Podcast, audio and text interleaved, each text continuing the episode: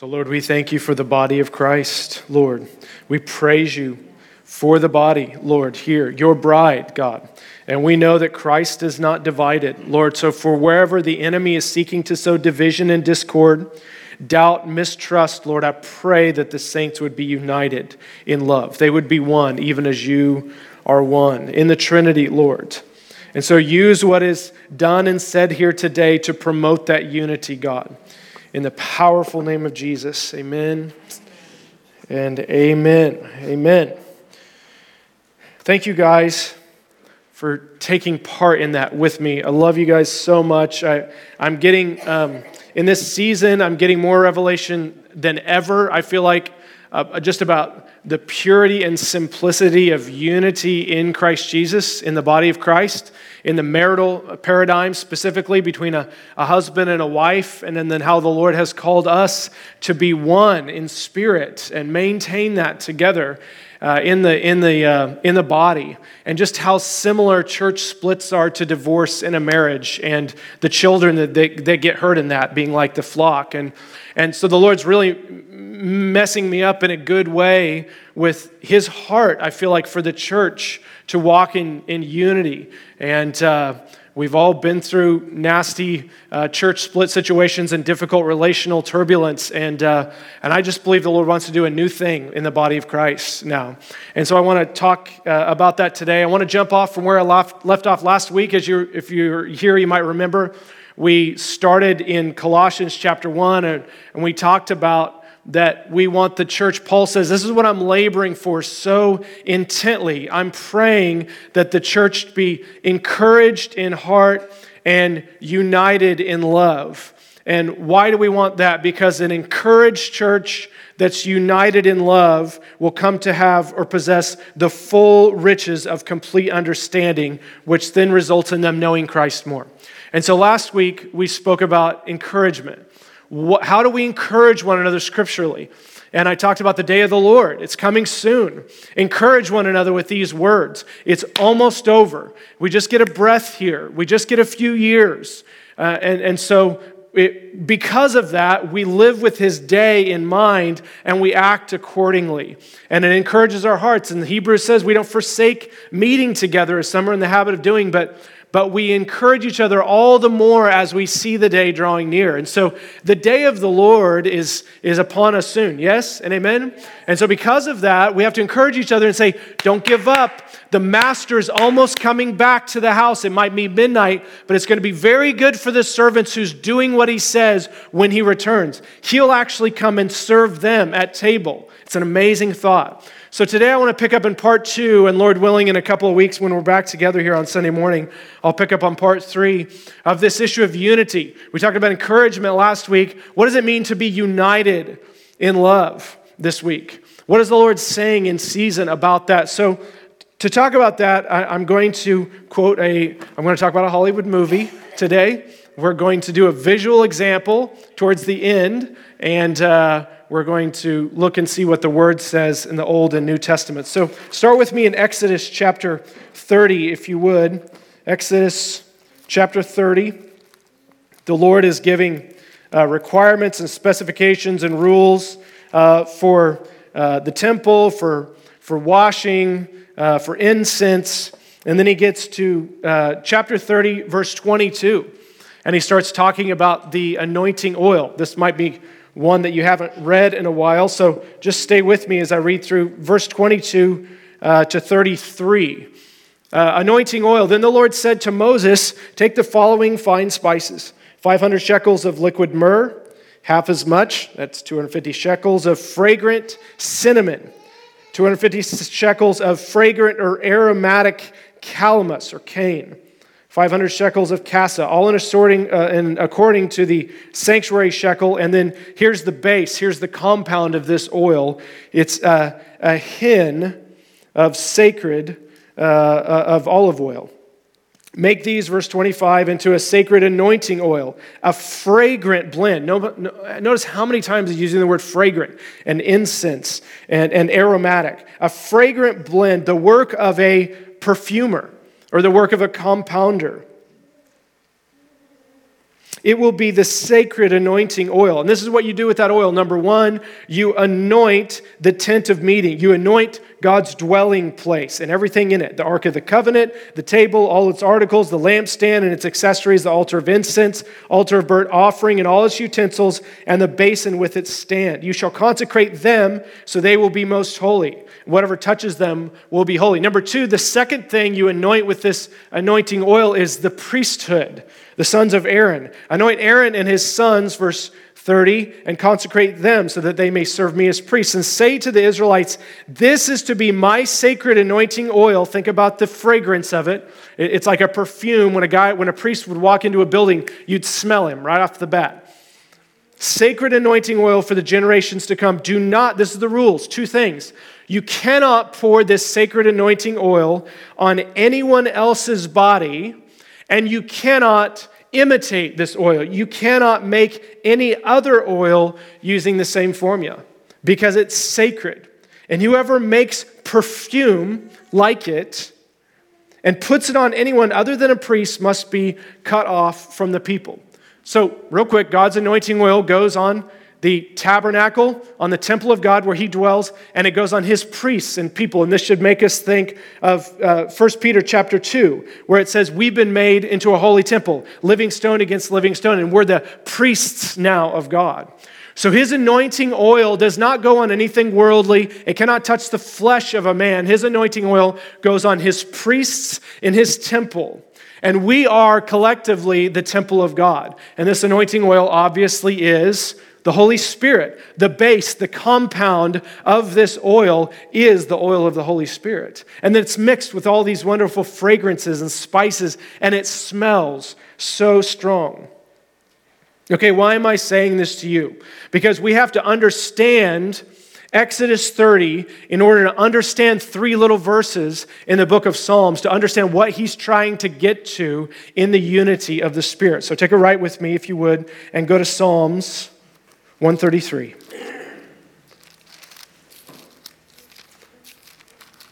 Three little verses, power packed. I think I, th- I think I spent three hours in these here earlier this week. Psalms 133. Behold, or look with your eyes, with eyes of your heart, discern with me, if you would, for a moment, how good and pleasant it is when God's people live together or dwell together in unity, when they delight in promoting one another above themselves. Behold, how good and pleasant it is when God's people dwell together in unity. This is what it's like. It is like the precious or the fragrant or the perfumed oil that is poured on the head and it's running down on the beard. It's running down on the high priest's beard, Aaron's beard. Down, it actually runs from his head, down his beard, down to the hem of his robe, all the way down his garments. That's one thing that it's like. Here's one example. Here's another example. It's like as if the dew of Mount Hermon, the highest mountain there in Israel, in the northernmost parts of Israel, were falling on the foothills of Mount Zion. The dew of Hermon, which is known, they say if you camp there with a tent, you wake up and it looks like there was a rain shower the night before. It's so green and rich and drenched with dew. And, and, the, and the land of Israel is like a barren, kind of an arid place, but that is green and drenched, and it's like that was falling on the foothills of Mount Zion. The church that there's this richness. Every morning you wake up and there's this fresh, refreshing blessing. His new mercies every morning. So every time we come together as a church, there's this sweet, refreshing dew from heaven. Every time we're unified in the Spirit, there's an uncontainable smell that gets released in the spirit realm. You cannot contain the smell of a heavily perfumed priest when he walks in the door, yes? There's no way to grab it with your hands or to get it away. It goes everywhere, it permeates everything. And like that, when the church is walking in unity, the smell is released into the community around it. It's the beautiful smell of unity. These two examples, the precious oil, like was poured, the anointing oil that was poured on the priests and on the temple, and like the dew of Hermon, this mountain, this is the place. There, the Lord commands his blessing, or he bestows his blessing. He pours it out liberally and abundantly, even life forevermore. The Lord commands a blessing in the unified place. The Lord releases the fragrance of Christ through us in the unified place. It's called the oil of gladness in Psalms 45. Isaiah 61 also talks about this. There is a release into the heavenly realms when we come together in unity. And this is why Jesus says, when you do this, then the world will know that you have sent me, God. And then when we're one as you're one, it's the biggest evangelism draw on the face of the planet because this is what people are longing for true unity that's substituted with lesser things and wisdom of man. When we fight and divide in the church, we're doing more than fighting and dividing. We're doing those things, but think of all that we're missing out on in unity. When we're fighting and dividing, it's not about these little periphery issues as much as it's about, about what we're not doing and the power that's released there. Oh, I'm telling you guys, there is power in unity. Unbelievable, world changing power in unity. And this is why the devil hates it. And this is why the flesh of man hates it, because the flesh lusts against the spirit, it wars against the spirit. And there's warfare over this even right now. Okay, if there's this much power in unity, then there must be great warfare against it. I want to talk about that for just a minute. The word unity means the quality or state of not being multiple Unity means oneness. So, if there's that much power in the quality and the state of not being multiple or oneness, then the enemy is seeking to get us into multiplied different places, separated, and a lack of oneness, and he's seeking division. So, the Bible has an answer for this. Go with me, or share this with House Church a month or two ago. Go with me to Ephesians chapter 4, if you would.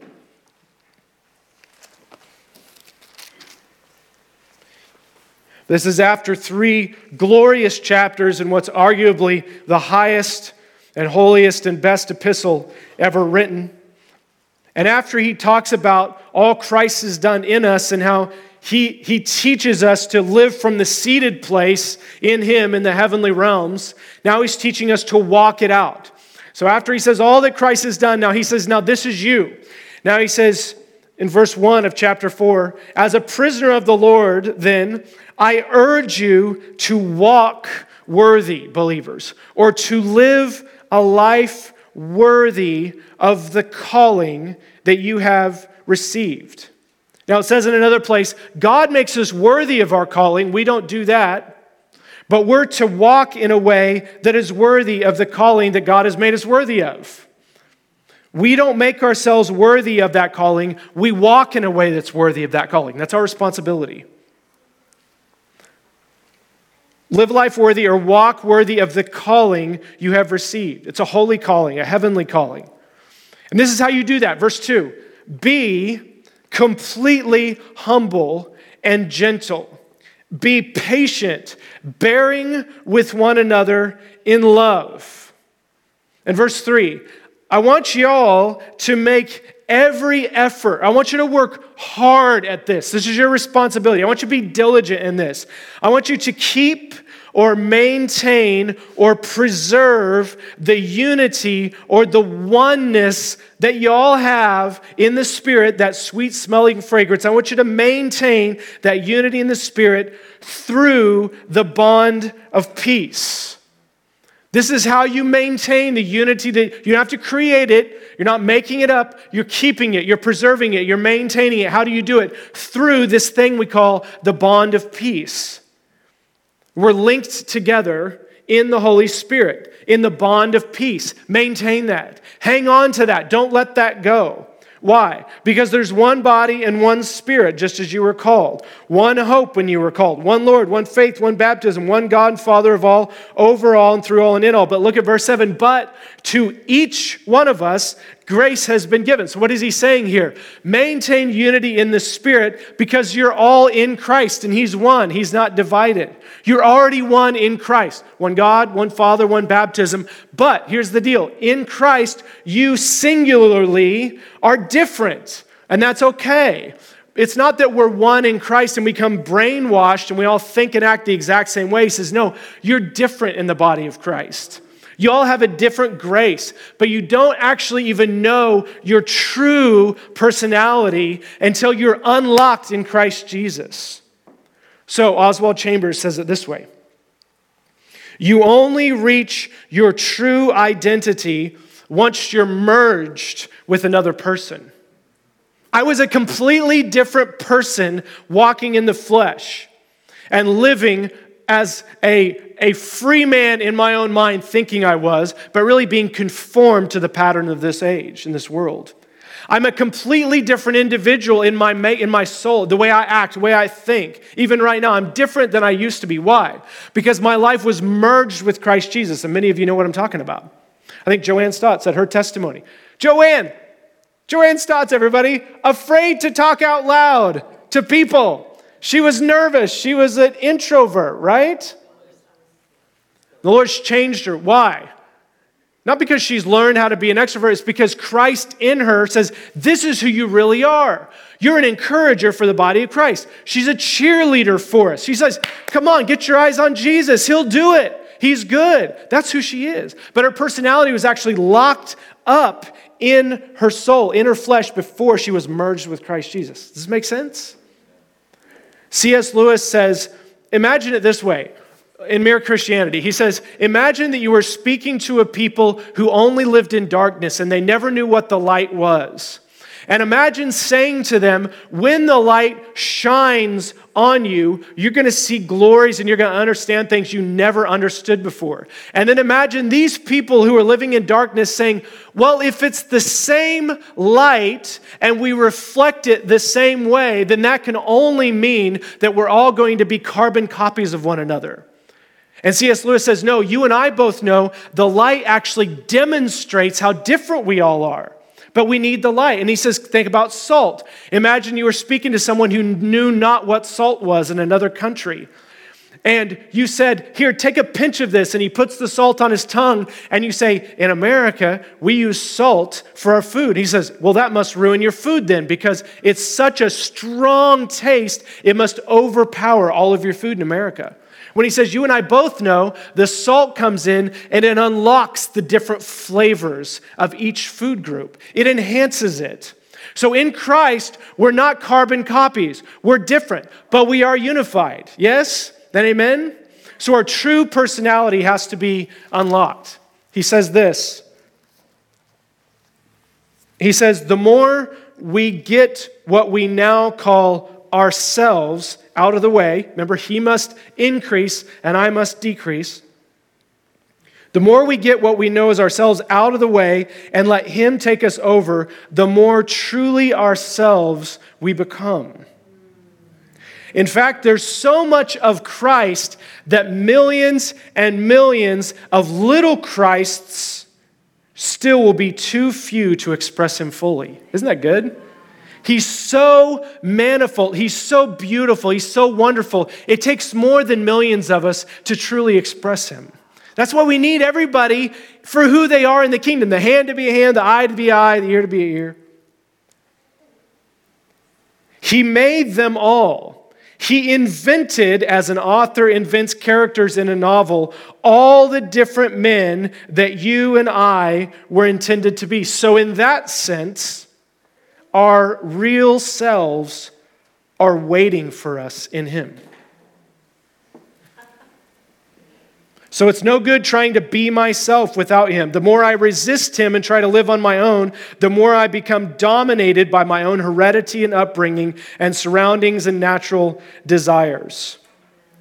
It's when I turn to Christ, when I give myself up to His personality, that I first began to have a real personality of my own.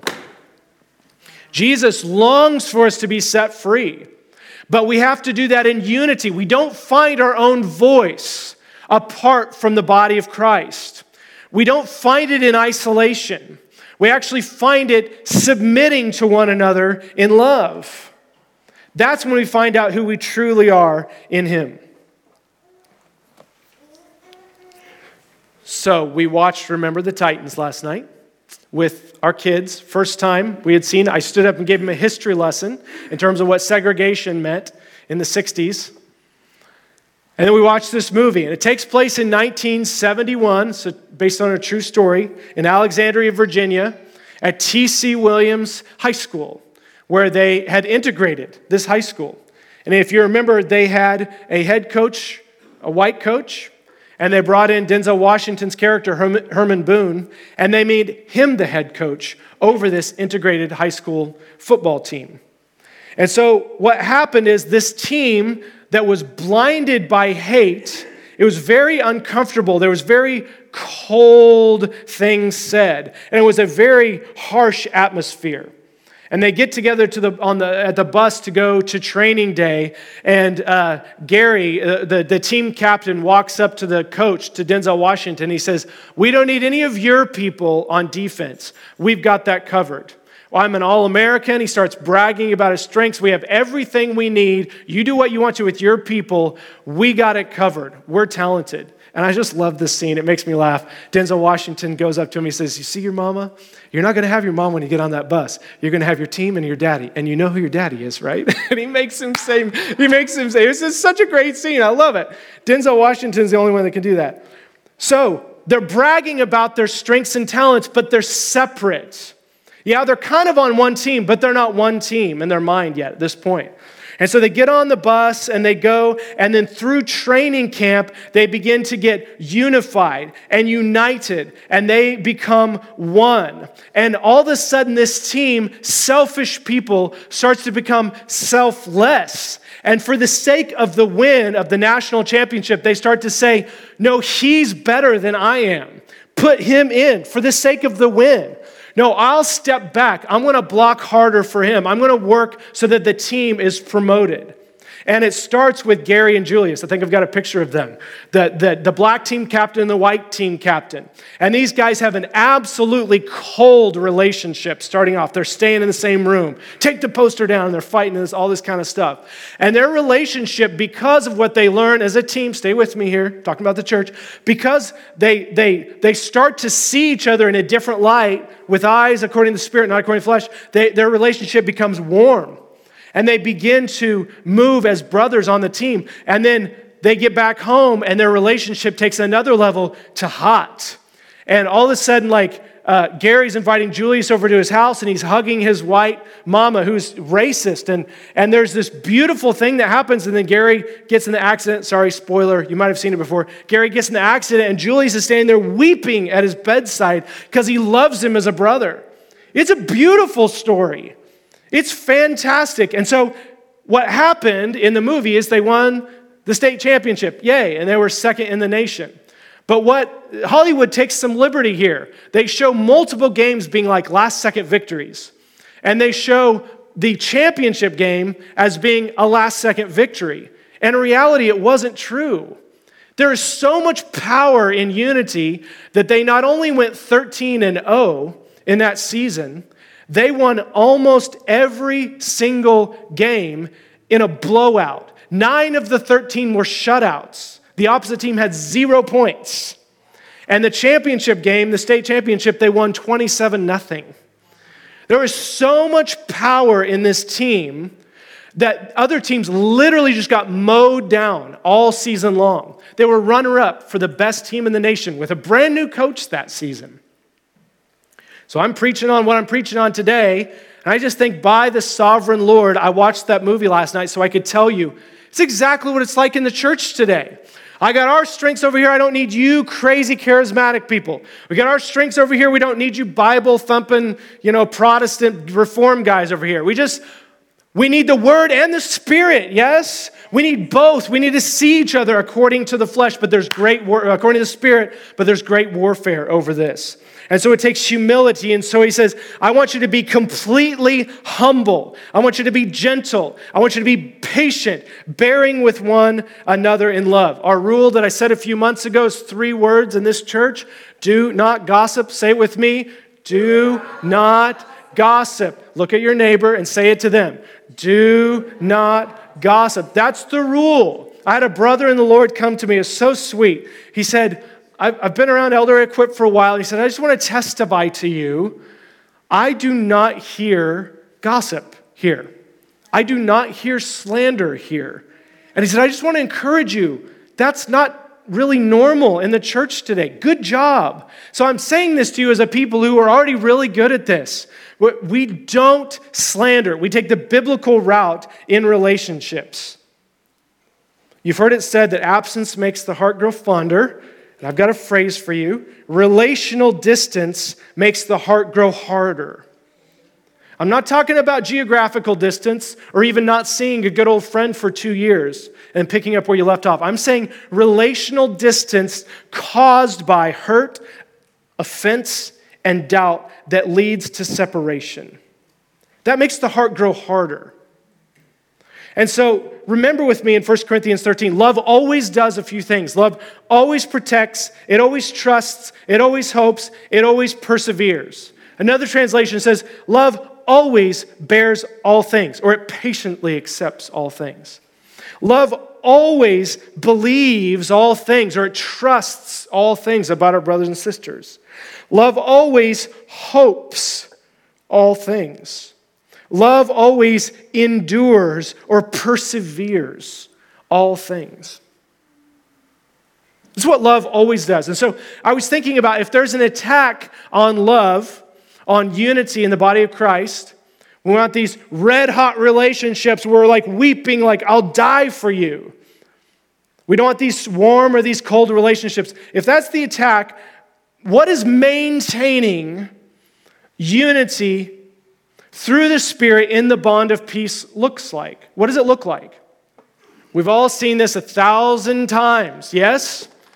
You maybe have been through this a thousand times.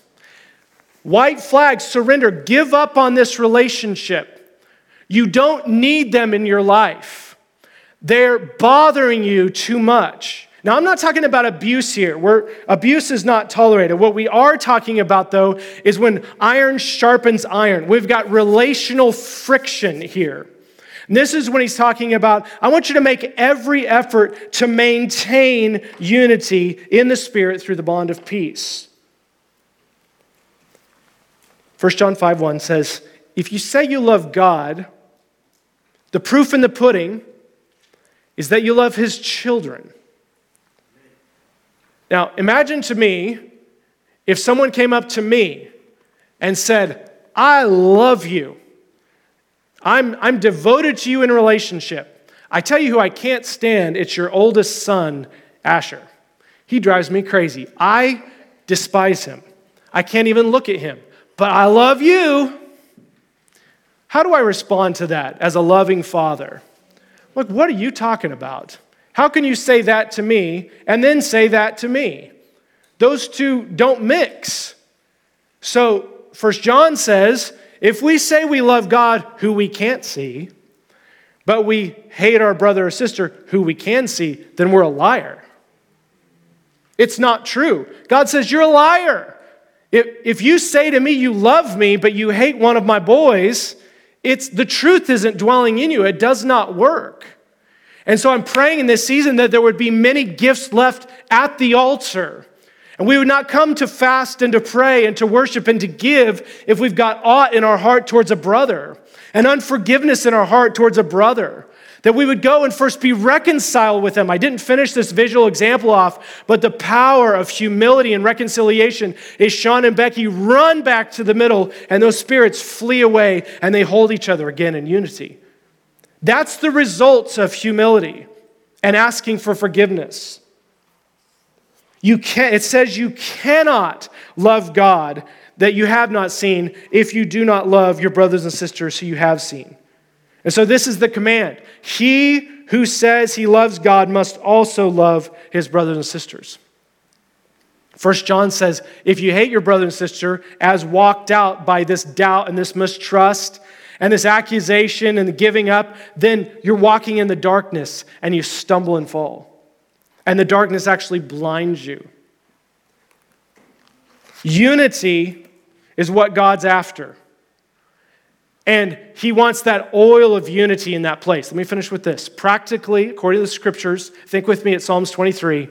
Where is the oil of unity poured out? In what context? You make me, you spread me a feast in the presence of my, you anoint my head with oil. In the context of trial and trouble and being surrounded with enemies is where the oil is poured out. Psalms 141 5 says it this way Let the righteous man strike me. Let him rebuke me, and it'll be like what? Oil on my head. In the context of relational turbulence and, and, and friction and a rebuke from a righteous brother and sister comes oil. As you're ready to receive that in humility, He's ready to pour it out. Keep in mind, the oil is poured out from above, above onto Aaron's head, and then it runs down the beard and then down his robes, meaning there's plenty of oil. And it flows from heaven to earth. But it's in the context of relational difficulties. So, Lizzie and I do not get divorced after 17 years because it's hard. I'm so glad we didn't do that. We maintain, we talk through it. Again, we're not talking about abuse here. Not, that's not okay. But we're talking about in just relational difficulties back and forth. I doubt her, she accuses me. I hurt her, she hurts me. We walk through it and we talk through it and we go through the proper channels biblically and we get to the other side. Hopefully, someday, 37 years, rejoicing in the Lord for our marriage.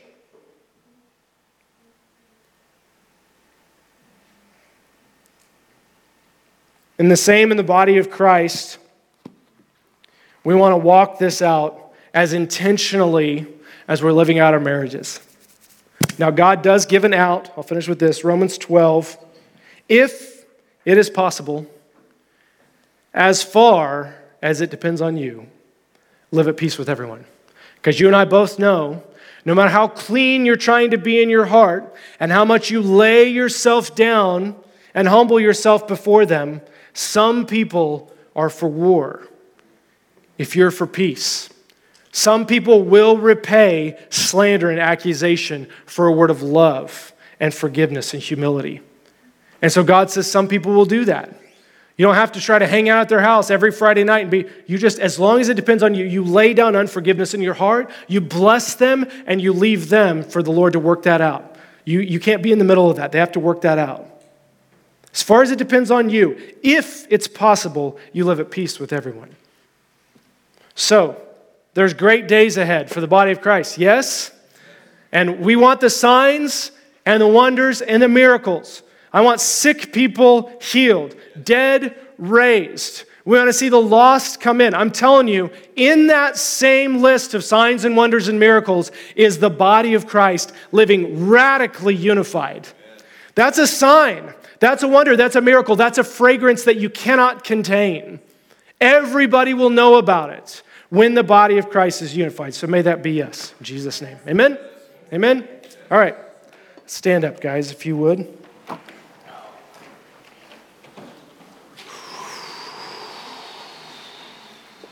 Lord Jesus, if you could accomplish salvation,